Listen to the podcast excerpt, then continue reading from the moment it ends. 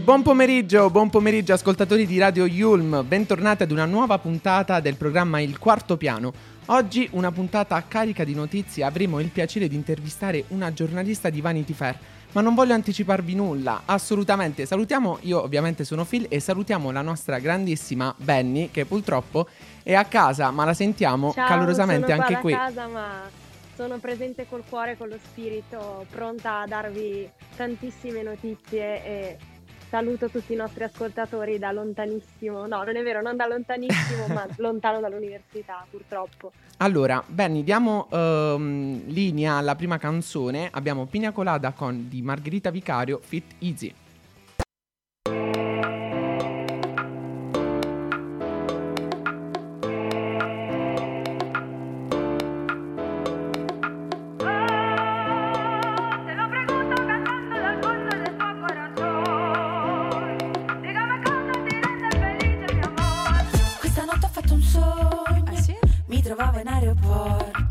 In una mano la valigia e nell'altra il passaporto. I miei debiti sul collo salutavano da lontano. C'era anche Peppe Mujica che mi diceva vacci piano. Sono in ritardo sui tempi,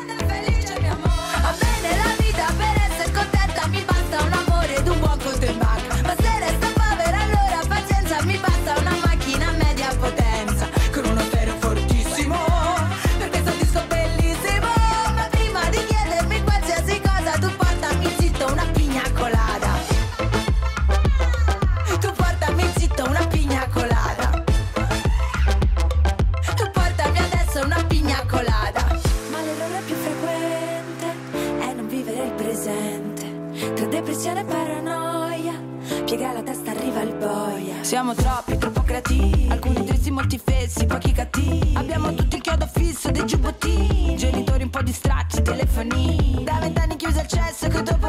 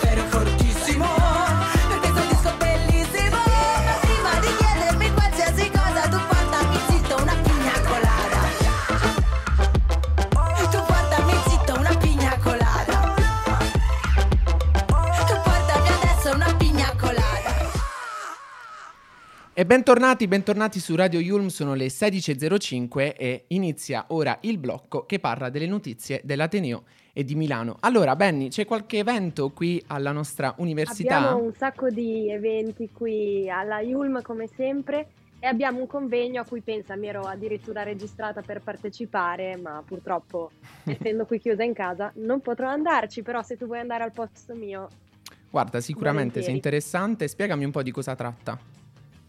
Allora, assolutamente sì, ti spiego subito, sarà un convegno eh, per le lingue e i linguaggi per la pace. Eh, l'1 e il 2 dicembre si terrà appunto presso il nostro Ateneo un convegno su questo tema estremamente attuale, appunto la pace in un periodo così di eh, guerre e, Sì, e sentiamo problematiche varie, di... diciamo che è un convegno assolutamente attuale. E, e appunto ci saranno svariate mm, Il, il convegno, sì, dicevi, il convegno eh, ha un'impostazione spiccante, in realtà multidisciplinare, che mira a riunire prospettive e approcci diversi. In particolare il convegno ospiterà interventi riconducibili a cinque aree tematiche. Abbiamo pace, comunicazione linguistica e traduzione, quindi ad esempio nel mondo contemporaneo il tema della pace affiora con grande frequenza nella comunicazione a tutti i livelli, e la memoria e storia per la pace, quindi il rapporto che c'è tra pace e guerra, che è uno degli elementi fondamentali della storia contemporanea. E paradossalmente però esiste un'enorme sproporzione di studi dedicati ai conflitti eh, e lo stiamo vedendo proprio in questi, in questi giorni con, come detto tu, Ucraina e, e la Russia. Poi la pace, cooperazione e ambiente, fondamentali per la promozione di una cultura della pace, sono gli eh, ambiti in azione riservati eh, alla progettazione di interventi per la tutela delle aree deboli e la salvaguardia della diversità e dell'ambiente, che eh, la salvaguardia dell'ambiente deve essere ehm, attuata in modo positivo perché in realtà ultimamente stiamo sentendo che i- tutti questi cambiamenti che ci sono climatici sono dati appunto dall'uomo, dagli errori dell'uomo. sì. Poi E poi ci sarà anche un, um, un degli interventi sul multilinguismo, quindi la ecco. promozione del multilinguismo come fattore di comunicazione e di pace, e poi anche una letteratura e pace positiva, ovvero tutti quei romanzi in cui si parla appunto di pace. Sappiamo che la letteratura del Novecento molto spesso ha lanciato questi messaggi di eh, apertura verso il dialogo, comunque di idee democratiche e quindi è importante promuovere questi linguaggi di pace e appunto eh, diciamo quando sarà questo convegno, quindi l'1 e il 2 dicembre, quindi domani e dopodomani. E, Sì, c'è eh, da la aggiungere che le lingue del convegno saranno italiano, saranno inglese. lingue, giusto Phil? Esatto, infatti le lingue del convegno saranno italiano, inglese e spagnolo e tra queste lingue ci sarà ovviamente garantita l'interpretazione simultanea e eh, ripetiamo ancora una volta che il convegno si terrà in sala dei eh, 146 in aula 613, ovviamente entrambi situate in Yun Sei e l'evento potrà essere anche online, quindi Benny lo puoi seguire. Quindi posso connettermi, bello, allora sarò connessa dalla mia cameretta e ricordiamo anche che a tutta la cittadinanza l'evento è aperto, quindi tutti gli studenti di altre facoltà, di, di altre università, ma anche i cittadini milanesi potranno partecipare all'evento. Ovviamente previa registrazione sul sito. Chiaro. sul Eh, sito Benny, invece su. Milano che mi dici? Su Milano ho una bellissima, aiuto, scusatemi, una bellissima notizia per quanto riguarda una delle linee che porta addirittura alla Yulm, che è quella della 90 e 91, e appunto riprende questa corsia preferenziale del- di questo filobus nella zona di Piazzale Lotto, quindi nella zona diciamo nord-ovest di Milano, dopo che appunto si erano iniziati a svolgere i lavori anche se poi erano stati fermati perché ci sono state varie vicissitudini che hanno portato diciamo al blocco della- dei lavori. Sì, giusto? ora la giunta comunale ha approvato una nuova delibera necessaria perché l'adeguamento del prezzaio, del prezzario regionale ha comportato appunto un aumento di spesa superiore al 5%, giusto Benny? Sì, assolutamente sì.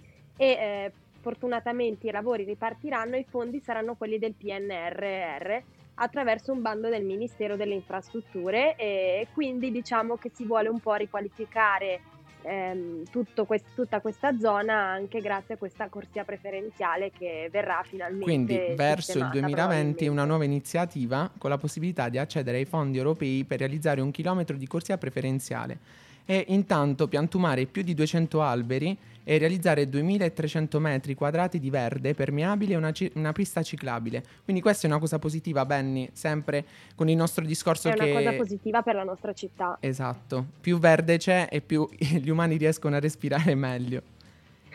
Più si Allora. respira meglio è, sicuramente poi in questi giorni che ho tosse e faccio fatica a, fare, a respirare, persino a fare il letto, quindi direi che un po' di verde non guasta, dai, diciamo, non vedo l'ora di riuscire a godermi un po' di... Alberi, ci vuoi parlare prati. invece di un'altra iniziativa, quella dell'artigiano in fiera? Sì, è una fiera che io ho sempre amato, tra l'altro, e si svolgerà quest'anno dal 3 all'11 dicembre, quindi c'è tutto il tempo per andarla a visitare Ecco. E eh, gli stand saranno aperti dalle 10 alle 22.30 e ci saranno una miriade di padiglioni in cui poter sia gustare prodotti gastronomici, anche enogastronomici, anche, anche in realtà ehm, vari oggetti provenienti da tutti i paesi, quindi sarà un Sì. bel segnale anche qui di pace. Una cosa che vorrei dire è che ci sarà uno spazio di solidarietà dedicato a 18 imprese ucraine come chiaro segnale per un popolo segnato dal conflitto. Dal conflitto. Poi l'altra new entry sarà l'India con una vastissima rappresentazione dell'artigianato. E eh, poi che altro ci sarà, Benny? Ci saranno altri, altri stand presenti in realtà da tutti i continenti del mondo, come hai detto tu, l'India, magari ci troviamo anche Raji di The Big Bang Theory, magari lì. Ehm, e poi chiaramente essendo un evento di portata nazionale ci saranno padiglioni davvero provenienti da tutto il territorio nazionale ma anche dal territorio europeo, quindi stand della Francia, della Spagna, ma anche di paesi più lontani come, della come ad esempio dalla Tunisia, dal Vietnam, dalla Colombia. Diciamo che è una sorta di Da expo tutto il mondo. in piccolino e- ed è un evento che io ho sempre amato, quindi spero di rimettermi il prima possibile perché mi piacerebbe tanto andare perché diciamo che appena ho letto la notizia ero super contenta della Dai, forse cosa. riesce ad, and- ad andare. Non credo che fino all'11 Ah, sia ancora. sì. Benny, qual è la prossima canzone? La prossima canzone ci dà un po' delle vibes eh, così lontane, anche qua dall'India forse, ed è una canzone di una band che Adoriamo tutti amano, una band famosissima. Ed è appunto Him for the Weekend dei Coldplay che ci piace tantissimo e che io ho iniziato a sentire quest'estate tornando giù dai viaggi dalla montagna. Quindi diciamo che per me è una nuova scoperta più o meno. Him for the Weekend, Coldplay. metal. innocent from a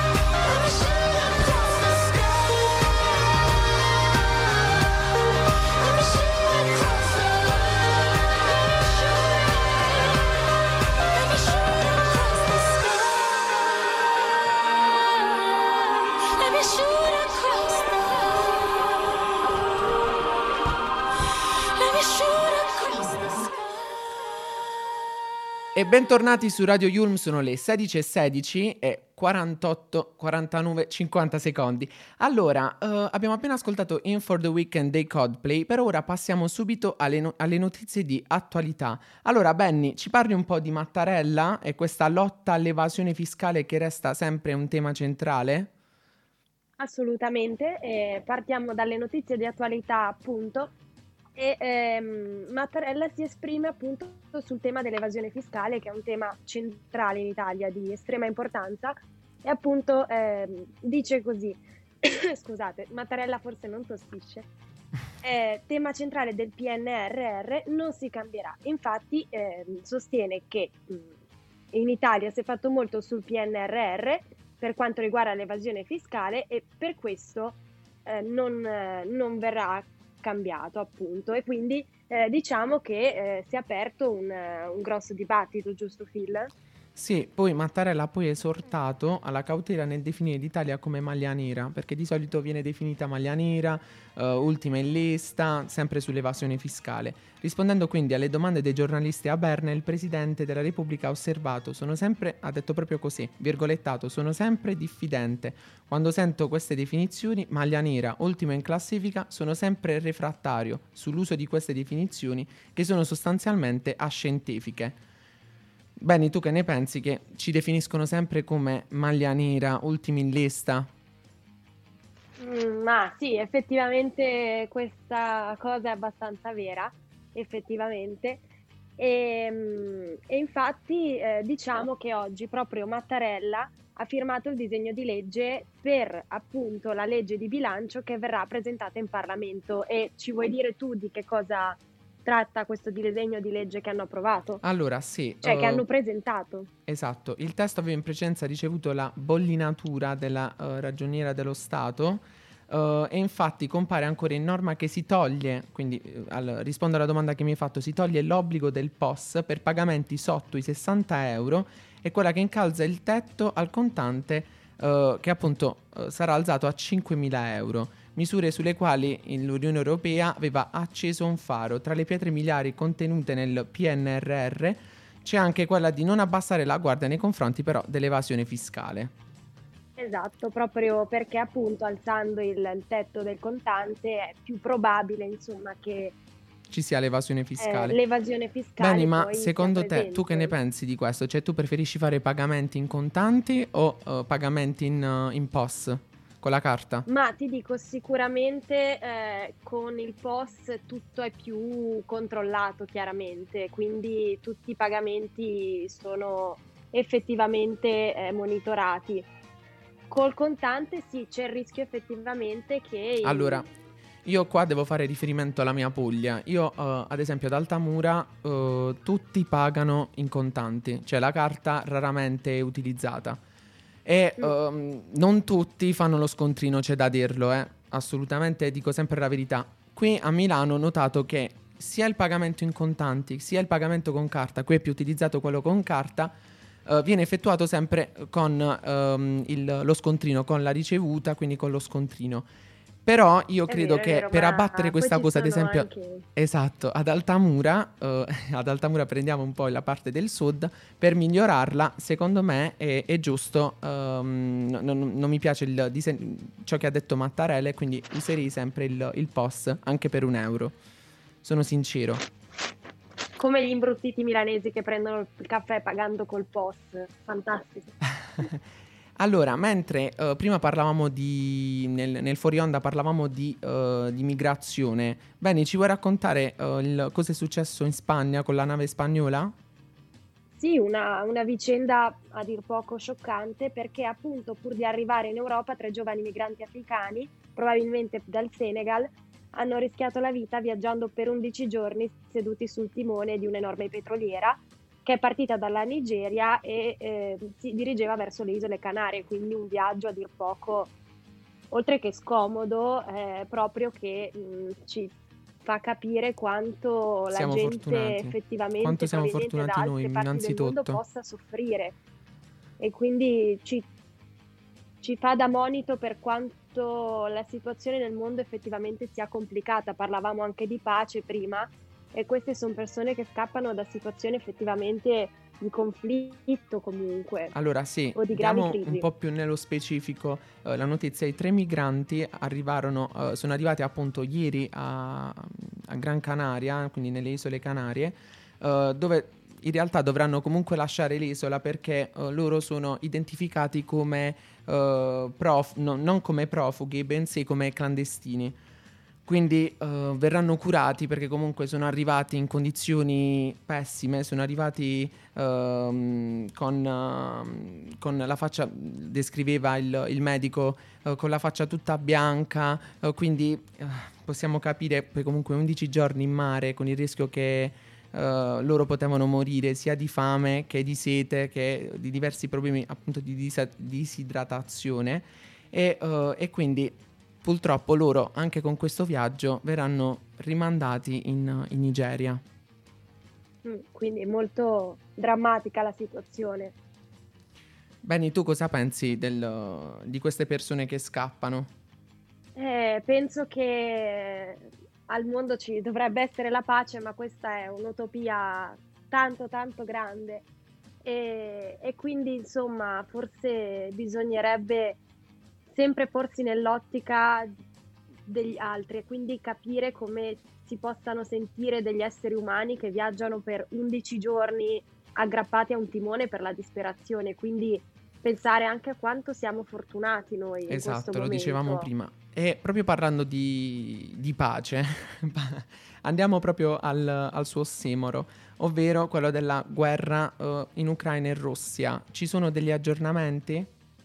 Abbiamo un ultimo aggiornamento, infatti eh, la Marina ucraina ha lanciato un allarme, infatti nel Mar Nero eh, 12 navi nemiche pronte al combattimento, tra cui dei portamissili, eh, sono, sono già schierate, quindi insomma la, Kiev lancia l'allarme, giusto? Sì. Allora, ehm, ovviamente seguiteci sempre sul quarto piano perché ogni giorno diamo ehm, delle- degli aggiornamenti in merito a questa guerra e eh, ascoltiamoci prima eh, questa canzone prima di, eh, di intervistare la nostra ospite e lo facciamo con una canzone eh, che a tutte le, le ragazze mh, del 2015, agli adolescenti del 2015 ehm, piaceva e piace ancora tuttora. The, the Story of My Life del One Direction.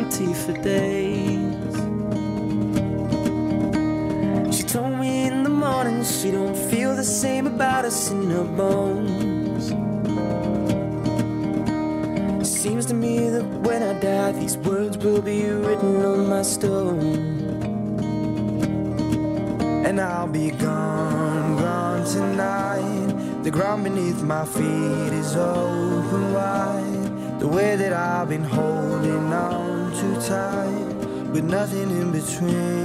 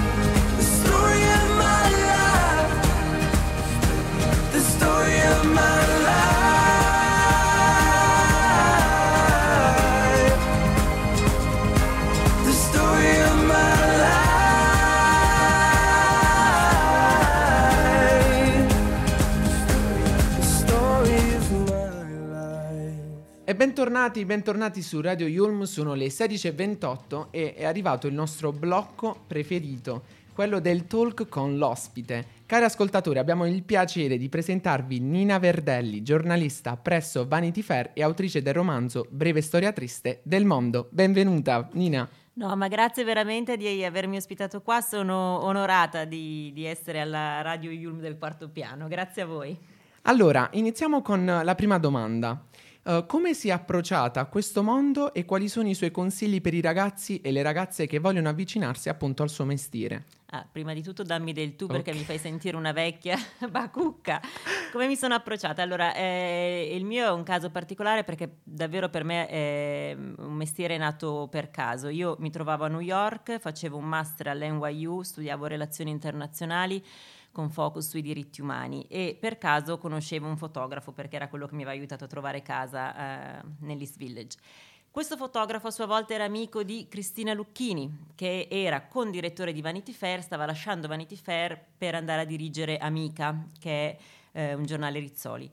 E lei aveva bisogno di una persona che da New York facesse dei pezzettini, delle interviste, degli articoli di costume. E mi dice: Ma conosci qualcuno? Chiede a questo fotografo Luca Babini: Conosci qualcuno su New York? Dice: Ma c'è Nina Verdelli, sta studiando eh, all'NYU, vuoi farla provare? Insomma, ci mette in contatto. Eh, io mi innamoro di Cristina Lucchini, che è la donna a cui professionalmente devo tutto, perché mi ha fatto cominciare, ho cominciato, mi sono innamorata di questo mestiere, perché poi appunto studiavo cose importantissime, serissime, ho fatto degli stage belli all'ONU, alla Fondazione Clinton, ma il tipo di lavoro eh, che vai a fare quando studi una cosa così è un lavoro comunque gestionale, manageriale, no? mentre invece quando mi sono eh, avvicinata alla scrittura e ho provato il brivido della creatività eh, non sono più riuscita a staccarmi, quindi poi ho insistito eh, con la Cristina perché mi prendesse in redazione, mi ha fatto fare prima un progetto, tra l'altro lei non voleva, diceva ma tu stai a New York, lavori per Clinton, ma stai là, ma cosa, cosa torni in Italia? Invece io mi sono incaponita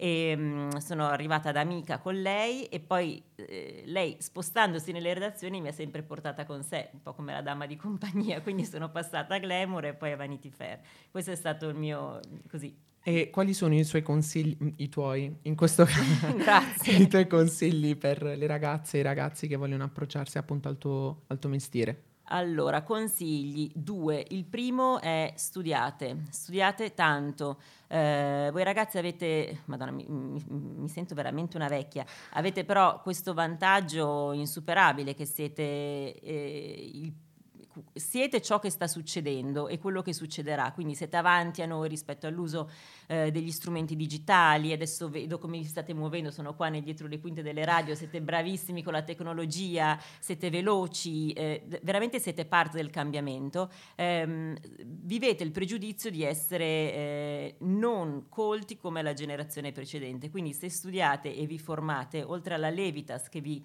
caratterizza, aggiungete la gravitas, eh, avete sicuramente un'arma vincente. E il secondo consiglio è vivete. Eh, convivete intendo andate al cinema, a teatro, leggete, viaggiate, eh, parlate con la gente perché diventerete più ricchi voi e diventeranno più ricche le storie che volete raccontare.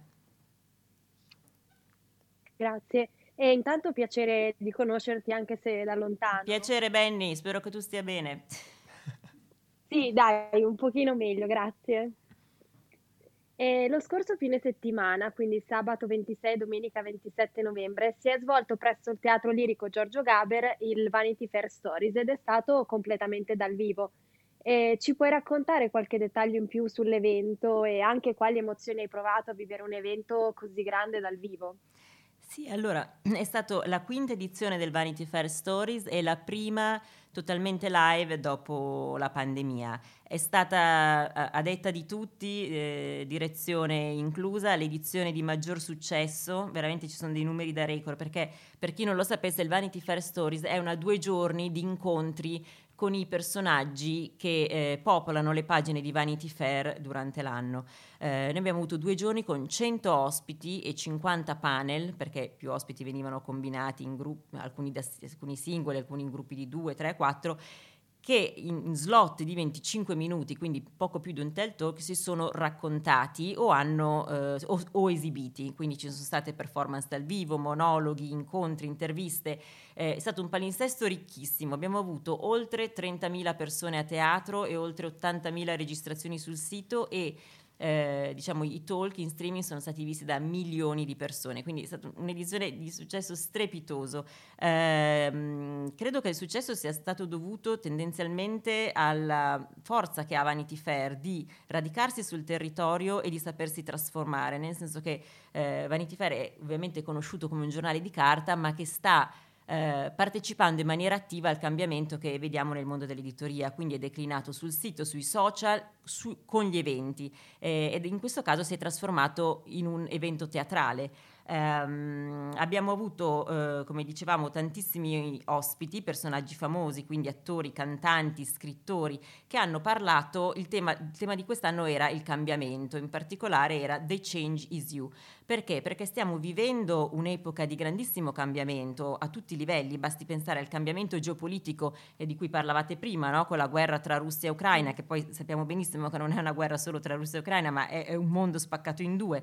Viviamo un cambiamento climatico con tutte le ripercussioni e le lotte a questo cambiamento che ne derivano. Viviamo un cambiamento banalmente anche nel mondo dell'entertainment, basti pensare ai cinema che si svuotano, alle piattaforme che si riempiono. Ecco, questi sono tutti dei macro cambiamenti, no? Eh, che però sono vissuti da ognuno di noi con dei micro cambiamenti, perché ognuno di noi può, eh, diciamo, vivendo e facendo delle piccole cose, innestare un cambiamento nella società o banalmente anche nella propria stessa vita. E le persone che, eh, gli ospiti che si sono raccontati, eh, ci hanno eh, messo in luce no, dei piccoli grandi cambiamenti che stanno avvenendo. Adesso ve ne, cito due diversissimi. Allora, Francesco Ciconnetti, che è uno scrittore, un attivista LGBTQ, ha introdotto, eh, forse per la prima volta in Italia, il fatto che dobbiamo superare il concetto di inclusività. Noi quando vogliamo sentirci buoni diciamo che siamo inclusivi, ma lui dice, lui è, essendo ragazzo trans, dice eh, per il concetto di inclusività cosa succede? Che significa che voi normali includete noi che siamo diversi, quindi come dire che il mondo è vostro e gentilmente ci ospitate. Sarebbe meglio, parla- sarebbe meglio parlare di coabitazione, condivisione, perché il mondo è uno ed è eh, di tutti. Questo secondo me è stato un concetto molto importante eh, a livello diciamo macro. A livello micro, per esempio, Arisa ha parlato del cambiamento che avviene quando finisce un amore. Lei si è raccontata a cuore aperto, ha raccontato che quest'anno per lei è finito un amore, ha sofferto molto, ma quella sofferenza appartiene alla Risa del passato, quella che aveva i capelli lunghi e castani. E adesso questa nuova Risa che ha i capelli corti, biondo platino, è una Risa che è cambiata e che si è lasciata eh, questa sofferenza alle spalle, che ancora la segna ovviamente, però che le ha insegnato che se ami davvero una persona devi saperla anche lasciare andare, perché se lei è felice altrove devi rispettare questa felicità. Ecco, sono due esempi, uno molto intimistico, uno molto più generalista, mh, per spiegarvi come eh, il cambiamento mh, diciamo, si può vivere e può essere vissuto tan- sotto tantissimi livelli. Bellissimo, è sicuramente d'esempio. E abbiamo anche potuto notare che sei autrice di un romanzo, come ci ha già anticipato Filippo, Breve storia triste del mondo. E ci puoi descrivere quale tematica affronta questo romanzo? Allora, non è un romanzo, non l'hai letto Benny, quindi ti esorto ad andare subito in libreria a comprarlo.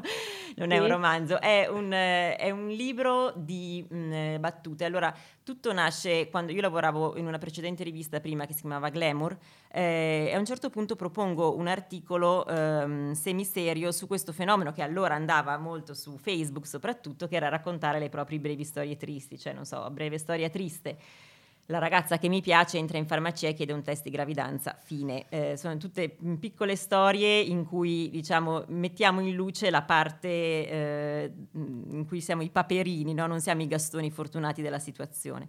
Ecco, al, al tempo eh, l'editore di eh, Baldini e Castoldi, che si chiama Luca Ussia e che ringrazio sempre, mi aveva chiamato perché aveva letto l'articolo, gli era piaciuto e mi dice ma perché non lo trasformi in un libro? Invece che, insomma, nell'articolo avevo elencato 20 brevi storie tristi, fa facciamone 200, fa però non solo della vita quotidiana, cerca mh, in tutti, so, film, serie tv, libri, eh, eventi storici, trasformali tutti in brevi storie tristi. E quindi ho preso, eh, insomma, ho fatto mente locale e ho suddiviso i capitoli, appunto c'è il capitolo sui film, i capitoli su- sui libri, sulle serie tv, eh, sulla vita quotidiana e sul mondo online, in cui, eh, non so, adesso vi faccio per esempio eh, sui film, o- ogni film è raccontato tramite una breve storia triste. Ve ne dico uno un po' pruriginoso.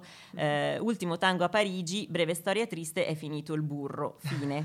Eh, sono tutte le battute in cui appunto ci si mette dal punto di vista, diciamo, dello sfigato e si cerca di raccontare una cosa grande in- da, un- da una piccolissima fessura, ecco, cercando di suscitare un sorriso. Ovviamente si, si ride solo se si conosce il film o il libro, se no non fa ridere nessuno. Allora, Nina, un'ultima domanda molto breve. Hai per caso qualche progetto futuro eh, che ti piacerebbe realizzare e ti piacerebbe intervistare qualcuno di- nel panorama italiano e internazionale che magari non è ancora intervistato? Allora, progetti, eh, progetti più realizzabili sono vorrei fare un podcast e ne ho già parlato con la, mm, con la capa dell'online che si chiama Veronica Bianchini e spero di riuscire a fare l'anno prossimo, è solo una questione di tempo. Non vi dico su che cosa perché sennò voi siete molto più veloci, molto più bravi di me, lo fate prima di me e mi fregate. No. Eh, progetti più a lungo termine, avrei un romanzo in un cassetto, questo è un vero romanzo e, mm, e mi piacerebbe anche scrivere una sceneggiatura, ma queste sono tutte cose che, boh, chissà quando farò, ho anche due bambini, non dormo la notte, quindi non, non saprei dove scavare il tempo.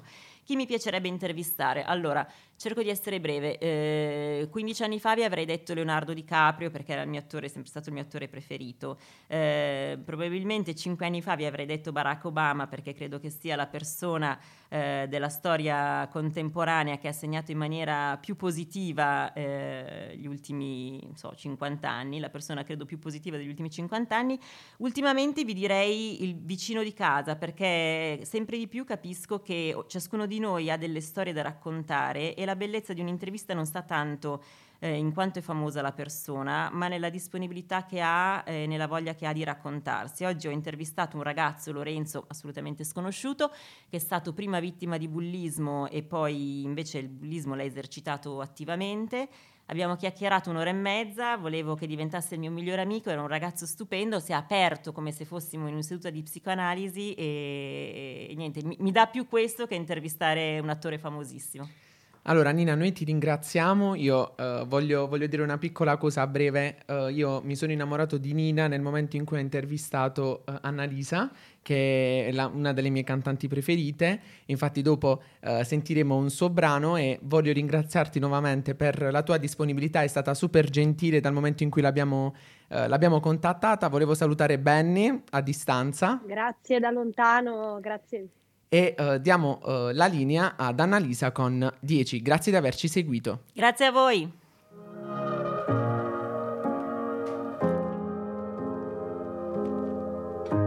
Cos'è che ti ho promesso? Non so, non mi ricordo adesso. Me lo dici cos'hai? Siamo dentro i ghiacciai. Dieci giorni in una notte, dieci bocche sul mio cocktail.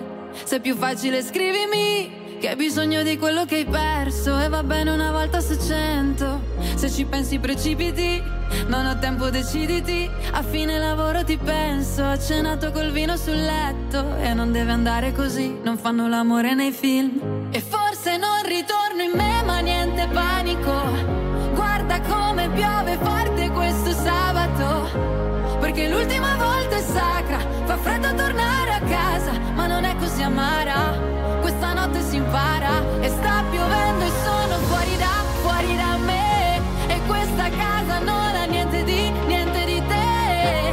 Ma l'ultima volta è sacra, l'ultimo bacio in strada. Tu scrivimi tra un'ora, serviranno ancora dieci ultime volte. Dieci, dieci ultime volte. Vestiti fuori posto, addormentati in un parcheggio, baci francesi delivery, le scenate nell'appartamento, merito caffè latte corretto. E mi piace se esageri, non ho tempo deciditi, io però non ti aspetto, mi ricordi di un libro che ho letto. E non deve andare così, non fanno l'amore nei film. E forse non ritorno in me ma niente panico, guarda come piove forte questo sabato. Perché l'ultima volta è sacra, fa freddo tornare a casa, ma non è così amara. Questa notte si impara e sta piovendo e sono fuori da, fuori da me. E questa casa non ha niente di, niente di te. Ma l'ultima volta è sacra, l'ultimo bacio in strada. Tu scrivimi tra un'ora,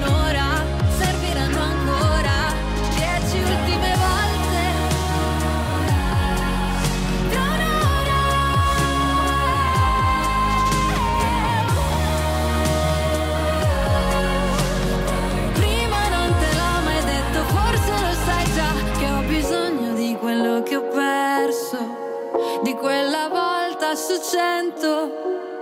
Non ritorno in me ma niente panico, guarda come piove forte questo sabato, perché l'ultima volta è sacra, fa freddo tornare a casa, ma non è così amara.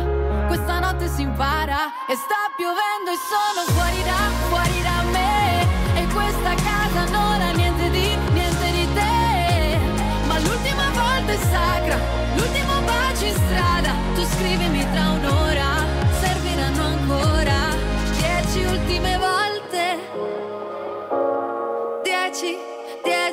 ultime volte. Dieci,